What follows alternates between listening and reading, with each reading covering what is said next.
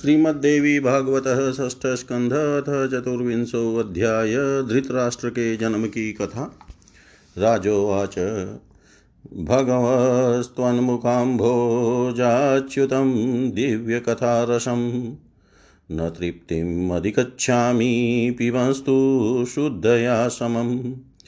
विचित्रमिदमाख्यानं कथितं भवता मम हीहयानां समुत्पत्तिविस्तराद्विस्मयप्रदा। परं कौतूहलं मे अत्र यद्विष्णुकमलापति देवदेवो जगन्नाथ सृष्टिस्थित्यन्तकारक सोऽप्यश्वभावमापन्नो भगवान् हरिरच्युत परतन्त्रः कथं जातः स्वतन्त्रः पुरुषोत्तमः। एतन्मे संशयं ब्रह्मञ्छेतुर्महर्षि साम्प्रतम् सर्वज्ञस्त्वं मुनिश्रेष्ठ ब्रूहि वृत्तान्तमद्भुतं व्यासुवाच शृणुराजन् प्रवक्ष्यामि सन्देहस्यास्य निर्णयम् यथा श्रुतं मया पूर्वं नारदान्मुनिषत्तमात् ब्रह्मणो मानसः, पुत्रो नारदो नाम तापस, सर्वज्ञ, सर्वगः, शान्तः, सर्वलोकप्रियः कविः। न चेकदा मुनिश्रेष्ठो विचरन् पृथिवीमिमाम्। वादयन् महतीं वीणां स्वरतनसमन्वितां बृहद्रथन्तरादीनां सामनां भेदाननेकश गायन् गायत्र्य अमृतं सम्प्राप्तोऽत ममाश्रमम् सम्याप्राशं महातीर्थं सरस्वत्याः सुपावनं निवासं मुनिमुख्यानां शर्मदं ज्ञानदं तथा तमागतमहं प्रेक्षय ब्रह्मपुत्रं महाद्युतिम्। अभ्युत्थानादिकं सर्वं कृतवान् अर्चनादिकम् अर्घ्यपाद्यविधिं कृत्वा तस्यासनस्थितस्य च उपविष्टसमीपेऽहं मुनेरमिततेजसः। दृष्ट्वा विश्रमीणं शान्तं नारदं ज्ञानपारदं तं पृच्छमहं राजन्यतपृष्टोऽहं त्वयाधुना असारेऽस्मिस्तु संसारे प्राणिनां किं मुख असारेऽस्मिस्तु संसारे प्राणिनां किं सुखं मुने न पश्यामि विनिश्चित्य कदाचित् कुत्रचित् क्वचित्। द्वीपे जातो जन्याहं सत्यक्तस्तत्क्षणादपि अनाश्रयो वने वृद्धिं प्राप्तः कर्मानुसारत। तपस्तप्तं मया चोग्रं पर्वते बहुवार्षिकं पुत्रकामेन देवर्षैः शङ्करसमुपासित ततो मया शुकः प्राप्तः पुत्रो ज्ञानवतां वर। पाठितस्तु मया सम्यग् वेदानां सारादित। स त्यक्त्वा माँ गतः क्वापि रुदन्तं विरहातुरं लोकालोकान्तरं साधो वचना तव बोधित। ततोऽहं पुत्रसन्तप्तस्त्यक्त्वा मेरुं महागिरिं मातरं मनसा कृत्वा सम्प्राप्तः कुरुजाङ्गलम्। पुत्रस्नेहादतीतरां कृशाङ्गशोकसंयुत। जानन्मिथ्येति संसारं मायापाशनियन्त्रित ततो राज्ञावृतां ज्ञात्वा मातरं वाशवीं शुभां स्थितोऽत्रैवाश्रमं कृत्वा सरस्वत्यास्तटे शुभे। शन्तनुस्वर्गतिं प्राप्तो विदुरा जननी स्थिता, पुत्रद्वययुता साध्वी भीष्मेण प्रतिपालिता। चित्राङ्गदः कृतो राजा, गङ्गापुत्रेण धीमता, कालेन सोऽपि मे भ्राता, मृतः कामसमद्युति। ततः सत्यवती माता, निमग्ना शोकसागरे चित्राङ्गदमृतं पुत्रं रुरोध वृषमातुरा सम्प्राप्तोऽहं महाभाग, ज्ञात्वा तां दुःखितां सतीम् आश्वासिता मयात्यर्थं भीष्मेण च महात्मना। विचित्रवीर्यस्त्वपरो वीर्यवान् पृथिवीपति कृतो भीष्मेण भ्राता वै स्त्रीराज्यविमुखेन। काशीराजसुते रम्ये विचिन् विजित्य पृथिवीपतीन् भीष्मेनानीय स्वबलका बलात् कन्यकै द्वै समर्पिते। सत्यवत्यै शुभे काले विवाहपरिकल्पित भ्रातुर्विचित्रवीर्यस्य तदाहं सुखितो पुनः सोऽपि मृतो भ्राता यक्ष्मणा पीडितो वृषम् अनपत्यो युवा धन्वी माता मे दुःखिताभवत् काशीराजसुते द्वै तु मृतं दृष्ट्वा पतिं तदा पतिव्रता धर्मपरे भगिन्यो सम्बभूवतु। ते उचतु सतीं श्वश्रुं, रुदतीं वृषदुःखितां पतिना, सह गामिन्यो भविष्यावोताशने। पुत्रेण सह ते श्वश्रुस्वर्गे गत्वात् नन्दने, सुखेन विहरिष्याव पतिना सह संयुते। निवारिते तदा मात्रा वध्वो तस्मान् महोद्यमात्। स्नेहभावं समाश्रित्य भीष्मस्य वचना तदा। गाङ्गेयेन च मात्रा मे सम्मन्त्रय च परस्परं कृत्वो ध्रुवदेहिकं सर्वं संस्मृतोऽहं गजाव्यै।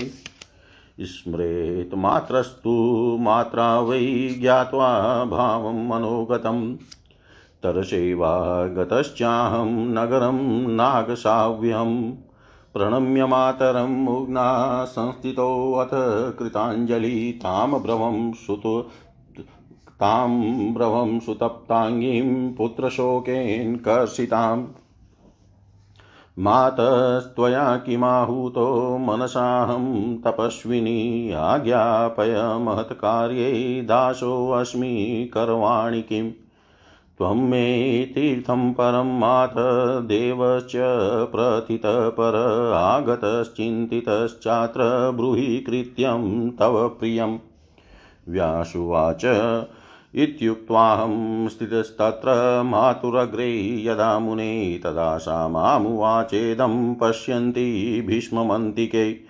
पुत्र ते अद्य मृतो भ्राता पीडितो राजयक्ष्मणा, तेनाहं दुःखिता जाता वंशच्छेदभयादिह तस्मात् त्वमद्य मेधाविन्मया हुत समाधिना गाङ्गेयस्य मतेनात्र पाराशर्यार्थसिद्धये। कुलं स्थापय नष्टं त्वं सन्तनो नाम कारणात् रक्ष माँ दुःखतः कृष्णवंशच्छेदोद्भवाद्रुतम् काशीराजसुते भार्ये भ्रातुस्तौ यवीयश साधोर्विचित्रवीर्यस्य रूपयौवन्भूषिते ताभ्यां सङ्गम्य मेधाविन् पुत्रोत्पादनकं कुरु रक्षस्व भारतं वंशं नात्र दोषोऽस्ति कैर्चित् व्यासुवाच इति मातुर्वचः श्रुत्वा लज्जाया कुलचित्तस्तां ब्रवं विनयानतः मातपापादिकं कर्म परधाराभिमर्शनं ज्ञात्वा धर्मपथं सम्यक् करोमि कथमादरात्।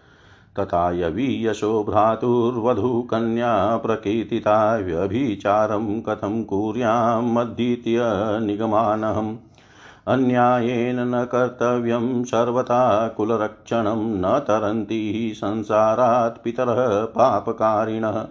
लोकानामुपदेष्टाय पुराणानां प्रवर्तकः स कथं कुत्सितं कर्मं ज्ञात्वा कुर्यान् महाद्भुतम्। पुनरुक्तो ह्यहं मात्रा रुदत्या वृषमन्तिके पुत्रशोकातितप्ताया वंशरक्षन् काम्यया। पाराशर्यं न ते दोषो वचनान् मम पुत्रक गुरूणां वचनं तथ्यं सदोषमपि मानवै। कर्तव्यम् अविचार्येव शिष्टाचारप्रमाणतः वचनं कुरु मे पुत्र, न ते दोषोऽस्ति मानद।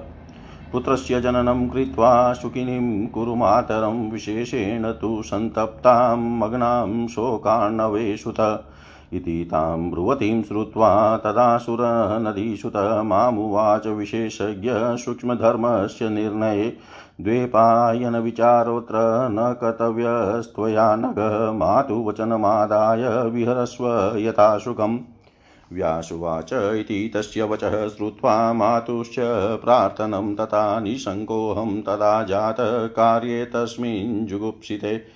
अम्बिकायां प्रवृतोऽहं मृतुमत्यां मुदा निशि मही विमनसायां तु तापसे कुत्सिते वृषं सप्ता मया सा शुश्रोणी प्रसङ्गे प्रथमे तदा।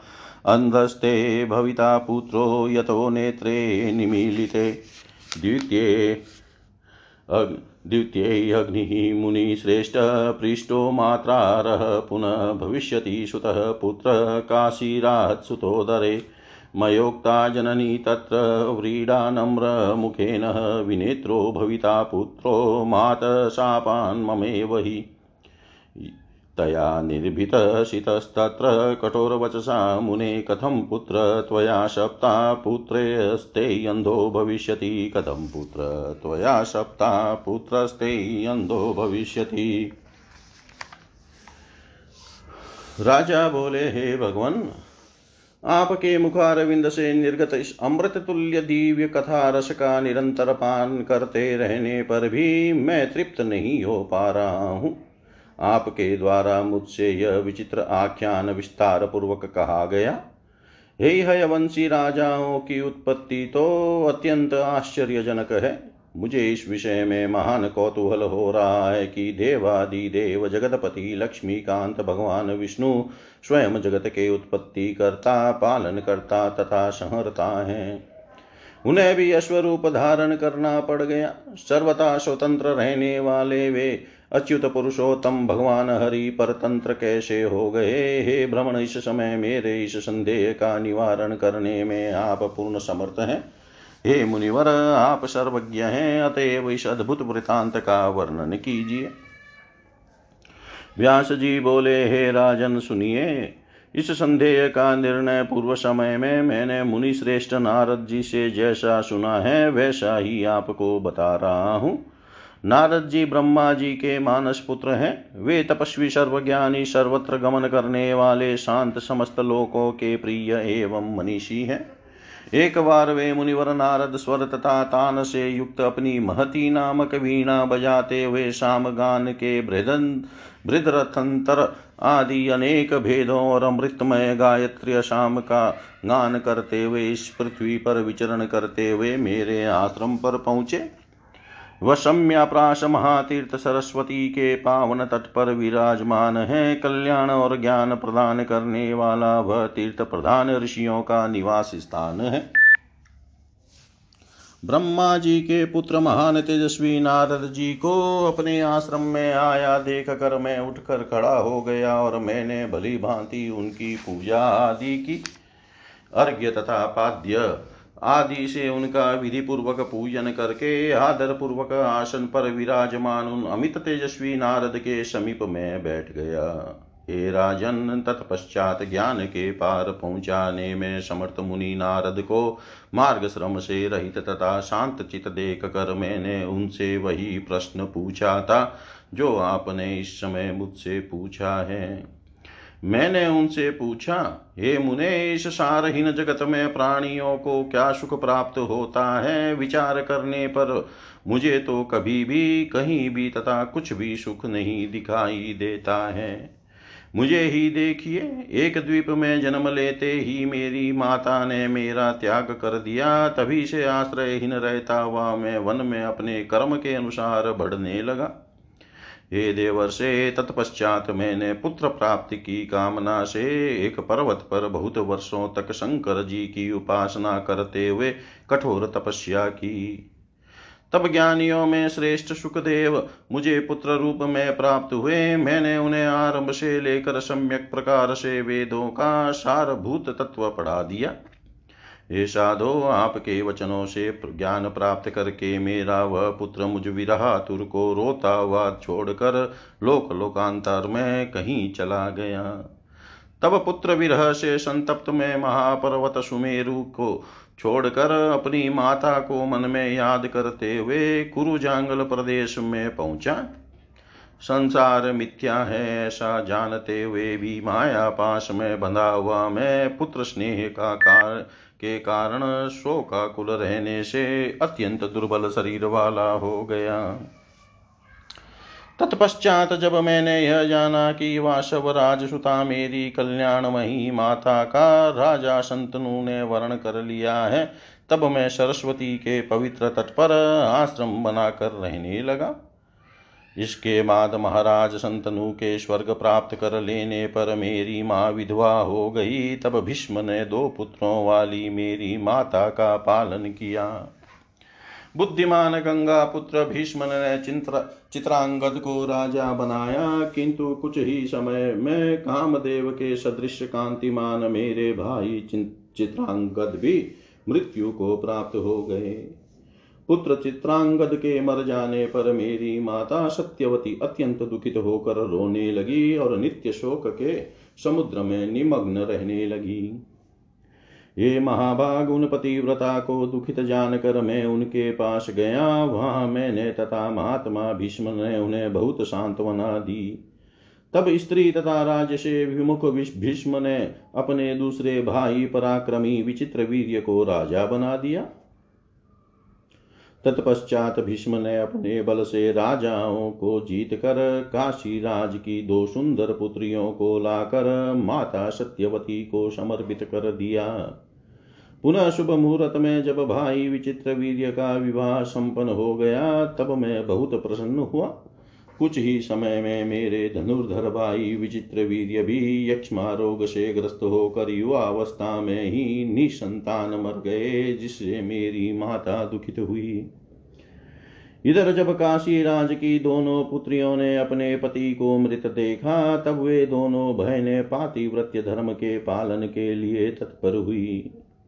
वे दारुण दुख के कारण रोती हुई अपनी साध्वी सास से कहने लगी, हे श्वश्रु हम दोनों चिताग्नि में अपने पति के साथ ही जाएँगी। आपके पुत्र के साथ स्वर्ग में जाकर हम दोनों अपने पति से युक्त होकर नंदन वन में सुखपूर्वक विहार करेगी। तब स्नेह भाव का आश्रय लेकर मेरी माता ने भीष्म के परामर्श से उन दोनों वधुओं को महान चेष्टा करने से रोक दिया। विचित्र वीर्य की सभी और ध्रुवदेहिक क्रिया संपन्न करके गंगा तनय भीष्म तथा मेरी माता ने आपस में मंत्रणा करके मुझे हस्तिनापुर आने के लिए मेरा स्मरण किया। इस प्रकार माता के स्मरण करते ही उनके मनोगत भाव को जानकर शीघ्र ही मैं हस्तिनापुर में आ गया। सिर झुकाकर माता को प्रणाम करके मैं हाथ जोड़कर उनके समक्ष खड़ा हो गया और पुत्र शोक के कारण अत्यंत दुर्बल तथा तप्त अंगों वाली उन माता से मैंने कहा, हे माता, आपने अपने मन में स्मरण करके यहाँ मुझे किस लिए बुलाया है? हे तपस्विनी, बड़े से बड़े कार्य के लिए मुझे आदेश दीजिए, मैं आपका दास हूँ, मैं क्या करूँ? हे माता, मेरा परम तीर्थ तथा महान परम देव आप ही हैं। आपके स्मरण करते ही मैं यहाँ उपस्थित हो गया हूँ। अब आप अपना प्रिय कार्य बताइए। व्यास जी बोले, हे मुने, ऐसा कहकर जब मैं माता के आगे खड़ा हो गया, तब पास ही बैठे हुए भीष्म को देखती हुई वे मुझसे यह कहने लगी हे पुत्र, राज यक्षमा रोग से ग्रस्त होकर तुम्हारे भाई विचित्र वीर्य मृत्यु को प्राप्त हो गए हैं। अतएव वंश के नष्ट होने के भय से मैं दुखी हूँ। हे प्रतिभाशाली पराशर नंदन, इसी उद्देश्य की पूर्ति के लिए मैंने भीष्म के परामर्श से समाधि द्वारा तुम्हें यहाँ बुलाया है।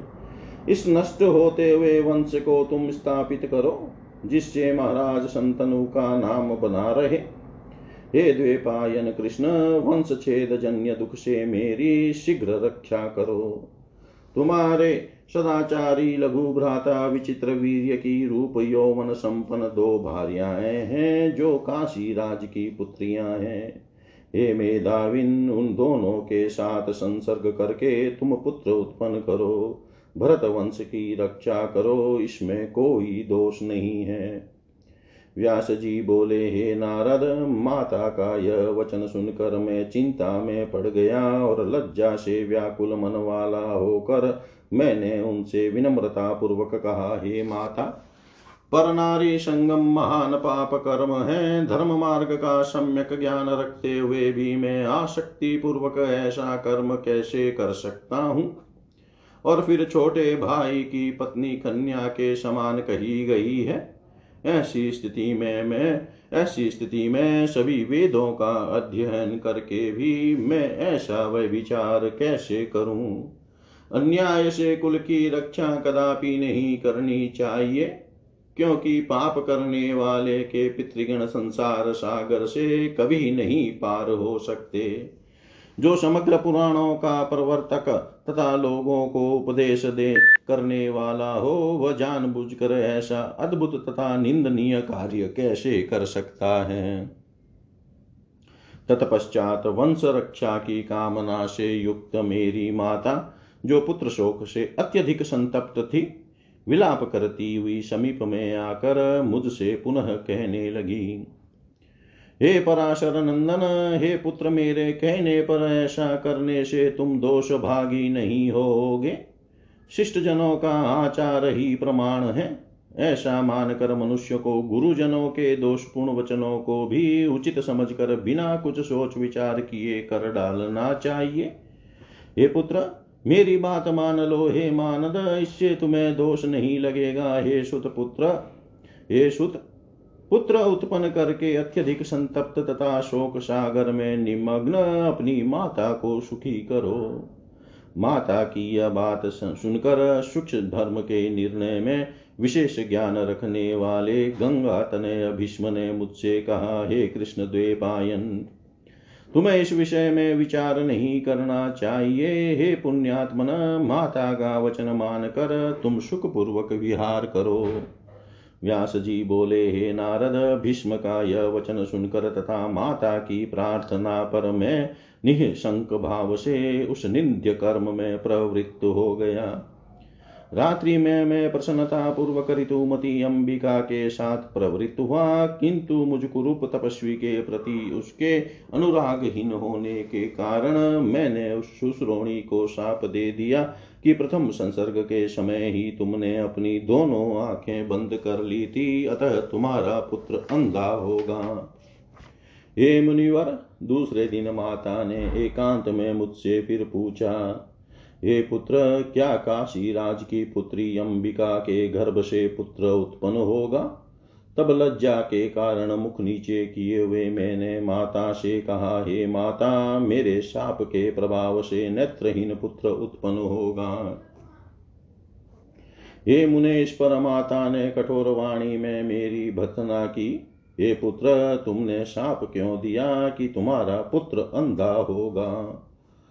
इति श्रीमद्देवी भागवते महापुराणे अष्टादशसहस्रयां संहितायां षष्ठस्कन्धे अम्बिकायां नियोगात् पुत्रोत्पादनाय गर्भधारण वर्णनं नाम चतुर्विंशोऽध्याय। सर्वं श्रीशां सदाशिवार्पणम् अस्तु। ॐ विष्णवे नमः, ॐ विष्णवे नमः, ॐ विष्णवे नमः। श्रीमद्देवी भागवतः षष्ठस्कन्धः पञ्चविंशोऽध्याय। पांडु और विदुर के जन्म की कथा, पांडवों का जन्म पांडु की मृत्यु द्रौपदी स्वयंवर, राजसूय, यज्ञ, कपटद्युत तथा वनवास और व्यास जी के मोह का वर्णन। व्यासुवाच, वासवी चकिता जाता, श्रुत्वा मे वाक्यमीदृशं दासेयी मामुवाचेदं पुत्रा ते वृषमातुरा। अम्बालिका वधुर्धन्या काशीरात् सुतासुत भार्या विचित्रवीर्यस्य विधवा शोकसंयुता सर्वलक्षणसम्पन्ना रूपयौवनशालिनी तस्यां जनयसङ्गं त्वं कृत्वा पुत्रं सुसम्मतम् नान्दो राजाधिकारी स्यात्तस्मात् पुत्रं मनोहरम् उत्पादय राजपुत्र्यां वचनान्मं मानद। इत्युक्तोऽहं तदा मात्रास्तिस्तत्र गजाव्ये यावदृतुमती जाता काशीरात् सुता मुने एकान्ते शयनागारे प्राप्ता सा मम सन्निधो लज्जमाना सुखे शान्ता स्वस्वश्रुवचना तदा। दृष्ट्वा माँ जटिलं दान्तं तापसं रसवर्जितं शाश्व शाश्वेदवदना जाता पाण्डुरा विमना वृशम् कुपितोऽहं तदा दृष्ट्वा कामिनीं निशसङ्गतां, वेपमानां स्थितां पार्श्वैः अब्रवं तामहं रुषा। दृष्ट्वा माँ यदि गर्वेण पाण्डुवर्णां समावृता, तस्ते तनय पाण्डुर्भविष्यति सुमध्यमे। इत्युक्त्वा निशि तत्रैव स्थितोऽम्बालिकया युत भुक्त्वा तां निशि निर्यात स्थानमापृच्छय मातरम्। ततस्ताभ्यां श्रुतौ काले प्रसूता वन्दपाण्डुरो धृतराष्ट्रश्च पाण्डुश्च प्रथितो सम्बभूवतु। माता मे विमना जाता, तादृशौ वीक्षय तौ सुतौ। ततः संवत्सरस्यान्ते मामाहूय तदा ब्रवीत्। द्वेपायनसुतौ जातो, राज्ययोग्यो न तादृशोऽन्यं मनोहरं पुत्रं समुत्पादाय मे प्रियम्। ततेशिषा मया प्रोक्ता मुदिता जननी तदा अम्बिकां प्रार्थयामाश सुतार्थे काल आगते। पुत्रीव्यासं समालिङ्गय पुत्रमुत्पादयाद्भुतं कुरु वंशस्य कर्तारं राज्ययोग्यं वरानने। वद्दुलजान्विता किञ्चिन्नोवाच वचनं तदा गतोऽहं शयनागारे मातुस्तद्वचना निशि दासी विचित्रवीर्यस्य रूपयौवन् संयुता प्रेषिताम्बिकया त्वत्र विचित्राभरणाम्बरा चन्दना सा पुष्पमाला विभूषिता आयातावसंयुक्ता सुकेशी हंसगामिनी। पर्यङ्के माँ समावेश्य संस्थिता प्रेमसंयुता प्रसन्नोऽहं तदा तस्या विलासेनाभवं मुने। रात्रौ सङ्क्रीडितं प्रेम्णा तया सह मया वृशं वरोदतः पुनस्तस्यै प्रसन्नेन तु नारद। सुभगे भविता पुत्रः सर्वलक्षन् संयुत, सुरूप सर्वधर्मज्ञ, सत्यवादी समेरतः। स तदा विदुरो जातस्त्रयपुत्रा मया भवन्, माया वृद्धिं गता साधो, परक्षेत्रोद्भवे मम। विस्मृतः सुखसम्बन्धी विरहशोककारणं दृष्ट्वा त्रिनश्वसुतान् कामं बलिनो वीर्यसम्मतान्। माया बलवती भ्रमणदुस्त्यजा हि कृतात्मभिः अरूपा च निरालम्बा ज्ञानिनामपि मोहिनी। मातरि स्नेहसम्बन्धं तथा पुत्रेषु संवृतं न मे चितं वने शान्तिं मगान्मुनिवरोत्तम दोलारूढं मनोजातं कदाचिदस्तिनापुरे पुनः सरस्वतीतीरेण चैकत्र व्यवस्थिति। कदाचि चिन्तयन् ज्ञानं मानसे प्रतिभाति वै केयमि पुत्राः क्वं मोहोऽयं न श्रद्धा श्राद्धारामृतस्य मे। व्यभिचारोद्भवा किं मे सुखदास्युसुता किल माया बलवती मोहं वितनोति मानसे।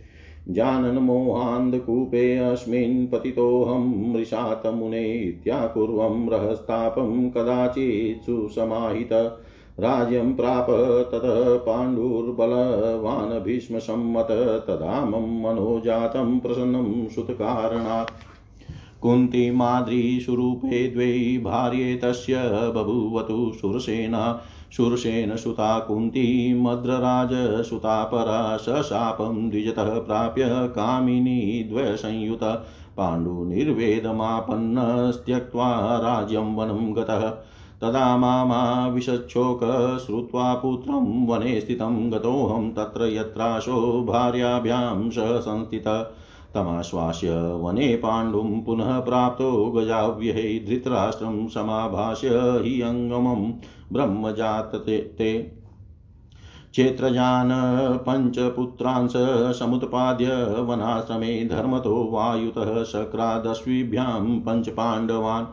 युधिष्ठिरो भीमसेनस्तथैवार्जुन इत्यपि कुन्तिपुत्रः समाख्याता धर्माणि। सुरेशजा नकुलः सदेवश्च मद्रराजसुतासुतो कदाचिदूरो माद्रीं समालिङ्गय महीपति। मृतः शापातु मुनिभिः संस्कृतो हुतभुङ्मुखे माद्री तत्र सती भूत्वा प्रविष्टा पतिनाशः। स्थिता पुत्रयुता कुन्ती ज्वलिते जातवेदसी मुनयः सुतसंयुक्तां सुरसेन सुतां तदा। दुःखितां पतिहीनां तामानीर्युगजः जशावये समर्पिताथ भीष्माय विदुराय महात्मने श्रुत्वाहं सुखदुःखाभ्यां पीडितस्तु परात्मभिः। भीष्मेण पालिता पुत्रा पाण्डोरीति विचिन्त्यते।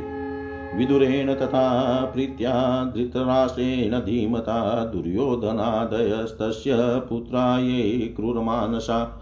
एकत्र स्थितिमापना विरोधं चक्ररद्भुतं द्रोणाचार्यस्तु सम्प्राप्तस्तत्र भीष्मेण मानित।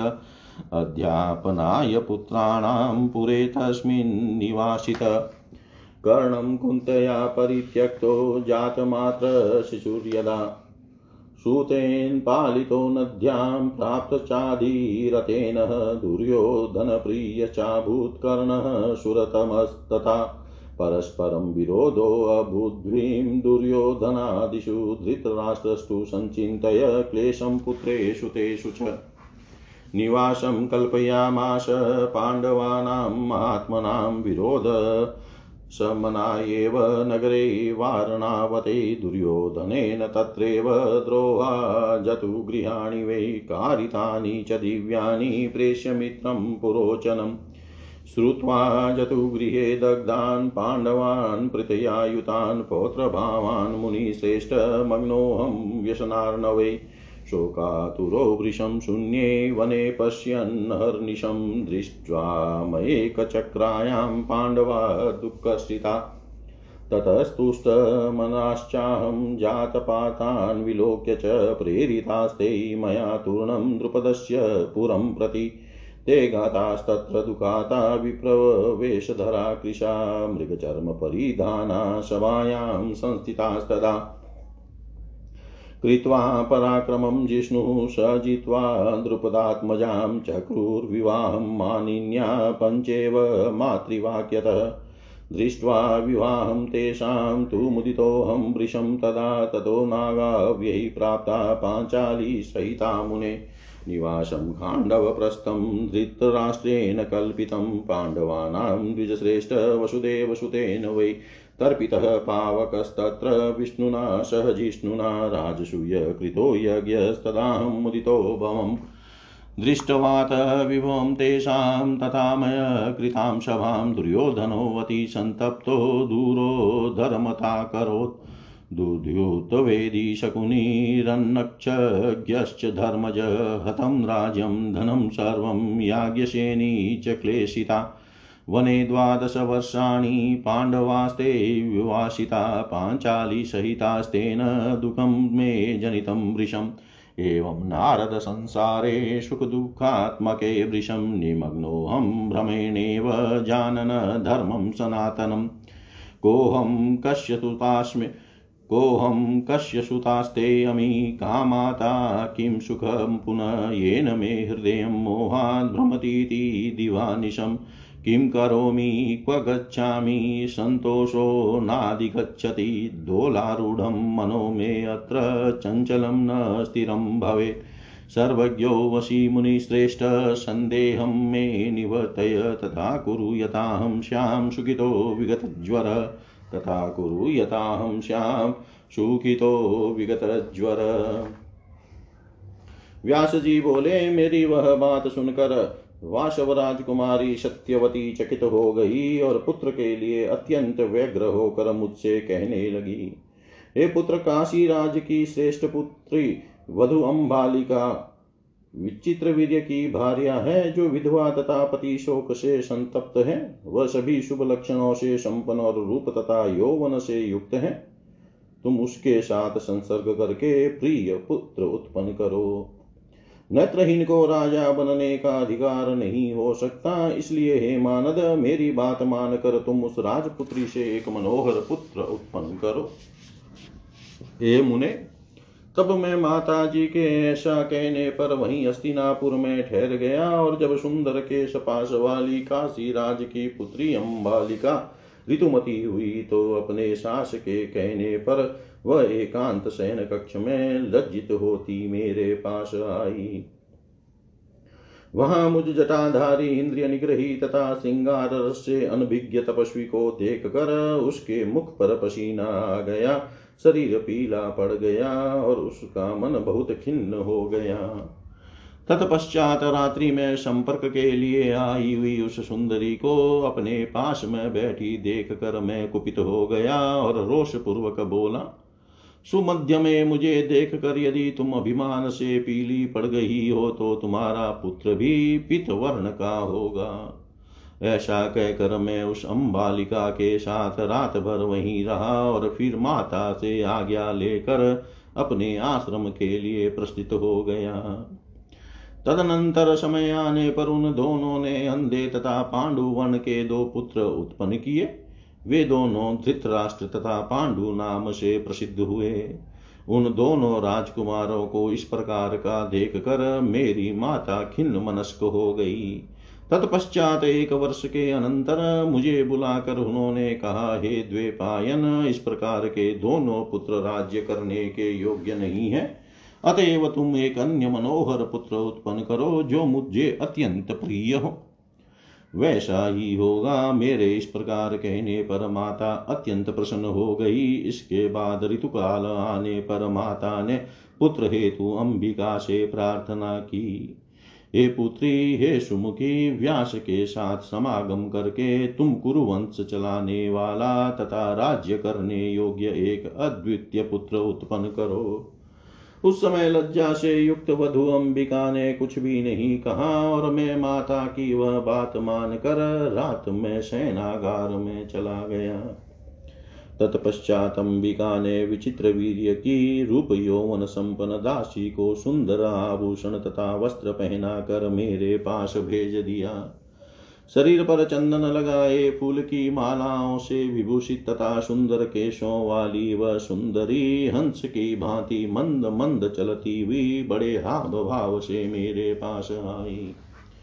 मुझे पलंग पर बैठा कर वह भी प्रेम पूर्वक मेरे पास बैठ गई। हे मुने, उसके इस प्रेम पूर्ण हाव भाव से मैं अत्यंत प्रसन्न हुआ। हे नारद, रात्रि में मैंने उसके साथ प्रेम पूर्वक विहार किया और पुनः प्रसन्न होकर उसे वरदान दिया। हे शुभगे हे शुभगे तुम्हें सभी शुभ लक्षणों से संपन्न, रूपवान सभी धर्मों का ज्ञाता, सत्यवादी तथा शांत स्वभाव वाला पुत्र उत्पन्न होगा। समय आने पर उसे विदुर नामक पुत्र उत्पन्न हुआ। इस प्रकार मुझसे तीन पुत्रों की उत्पत्ति हुई। हे साधो पर क्षेत्र में मेरे द्वारा उत्पन्न किए गए इन पुत्रों के प्रति मेरी ममता बढ़ने लगी। उन तीनों पुत्रों को अत्यंत बलवान तथा वीर्यवान देख कर मैं अपने शोक के एकमात्र कारण सुख संबंधी वियोग को भूल गया। हे ब्राह्मण, हे भ्रमण माया बलवती होती है।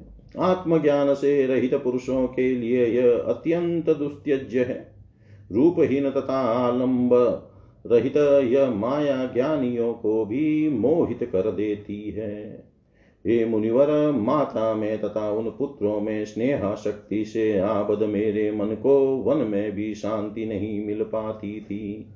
मेरा मन दोलायमान हो गया। वह कभी हस्तिनापुर में रहता था तो कभी सरस्वती नदी के तट पर चला आता था। इस प्रकार मेरा मन किसी जगह स्थिर नहीं रहता था। कभी कभी मन में ज्ञान का उदय हो जाने पर मैं सोचने लगता था कि ये पुत्र कौन है, यह मोह कैसा? मेरे मर जाने पर ये मेरा श्राद्ध भी तो नहीं कर सकेंगे। दुराचार से उत्पन्न ये पुत्र मुझे कौन सा सुख देंगे? माया बड़ी प्रबल होती है, यह मन में मोह पैदा कर देती है। हे मुने कभी कभी शांत चित होकर एकांत में मैं यह संताप करने लगता था कि मैं जानबूझकर इस मोहरूपी अंधकूप में व्यर्थ ही गिर गया हूँ। भीष्म की सम्मति से जब बलवान पांडु को राज्य प्राप्त हुआ, उस समय मेरा मन इस बात से बहुत प्रसन्न हुआ कि मेरा पुत्र राज सिंहासन पर बैठा है। तत्पश्चात सुंदर रूप वाली कुंती तथा माधुरी उनकी दो भार्याएँ हुई। उनमें कुंती महाराज सूरसेन की पुत्री थी तथा दूसरी रानी माद्री मद्र देश के राजा की कन्या थी। ब्राह्मण से शाप प्राप्त करके राजा पांडु अत्यंत दुखित हुए और वे राज्य का परित्याग करके अपनी दोनों रानियों के साथ वन में चले गए। अपने पुत्र को वन में स्थित सुनकर मुझे महान शोक हुआ। मैं वहाँ पहुँच गया, जहाँ वे अपनी दोनों पत्नियों के साथ रह रहे थे। वन में उन पांडु को सांत्वना देकर मैं पुनः हस्तिनापुर आ गया और वहाँ धृतराष्ट्र के साथ बातचीत करके सरस्वती नदी के तट पर पुनः चला गया। वन में अपने आश्रम में उन्होंने धर्मवायु इंद्र तथा दोनों अश्विन कुमारों से पाँच क्षेत्रज पुत्रों को पाँच पांडवों के रूप में उत्पन्न कराया। धर्मवायु तथा इंद्र से उत्पन्न हुए युधिष्ठिर, भीमसेन तथा अर्जुन, ये कुंती पुत्र कहे गए हैं। इसी तरह नकुल तथा सहदेव, ये दोनों माद्री के पुत्र हुए।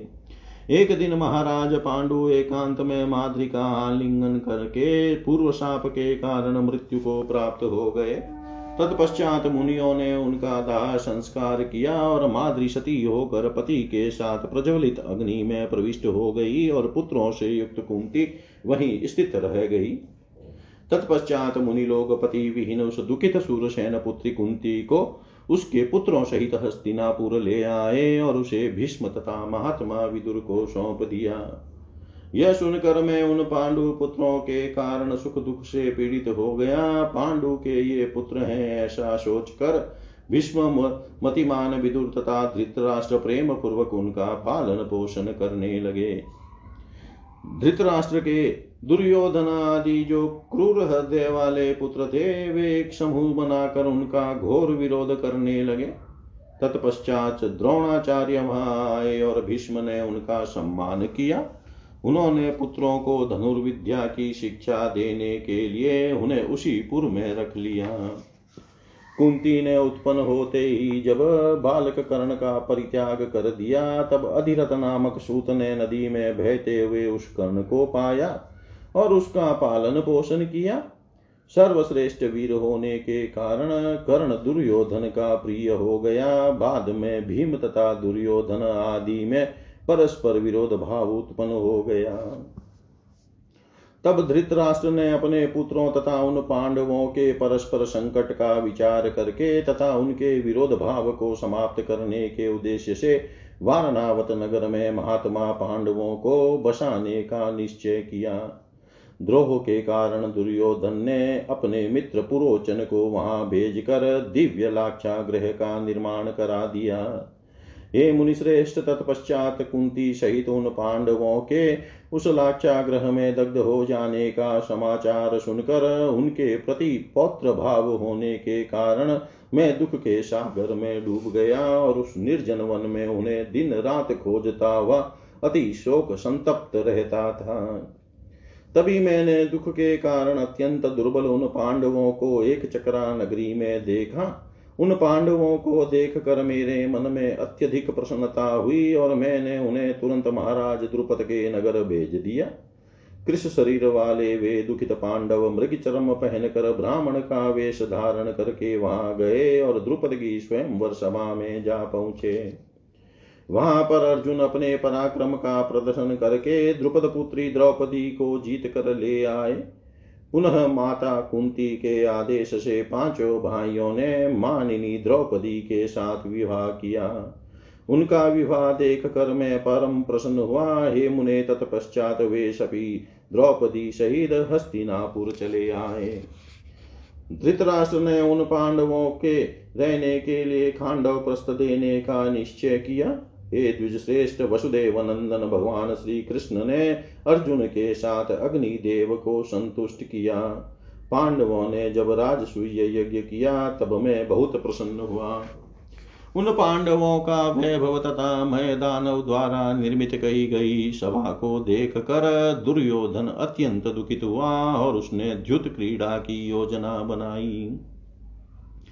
शकुनी कपटपूर्ण द्यूत में अति निपुण था तथा धर्मराज युधिष्ठिर के युधिष्ठिर पाशे के खेल से अनभिज्ञ थे अतएव दुर्योधन ने द्युत क्रीड़ा के माध्यम से पांडवों का संपूर्ण राज्य तथा धन छीन लिया तथा द्रौपदी को भी अपमानित किया।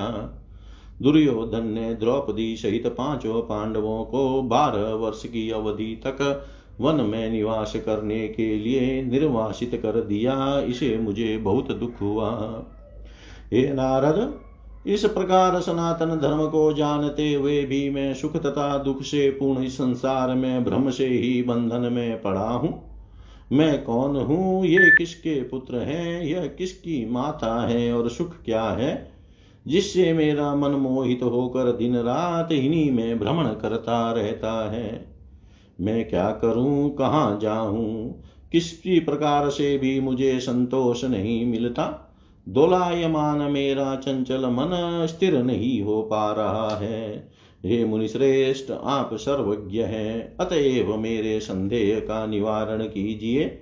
आप कोई ऐसा उपाय कीजिए जिससे मैं संताप रहित तो होकर सुखी हो जाऊँ। इति श्रीमद्देवी भागवते महापुराणे अष्टादशसाहस्रयां संहितायां षष्ठस्कन्धे व्यासस्वकीय मोहवर्णं नाम पञ्चविंशोऽध्याय। सर्वं श्रीशां सदाशिवार्पणम् अस्तु। ॐ विष्णवे नमः। ॐ विष्णवे नमः। ॐ विष्णवे नमः।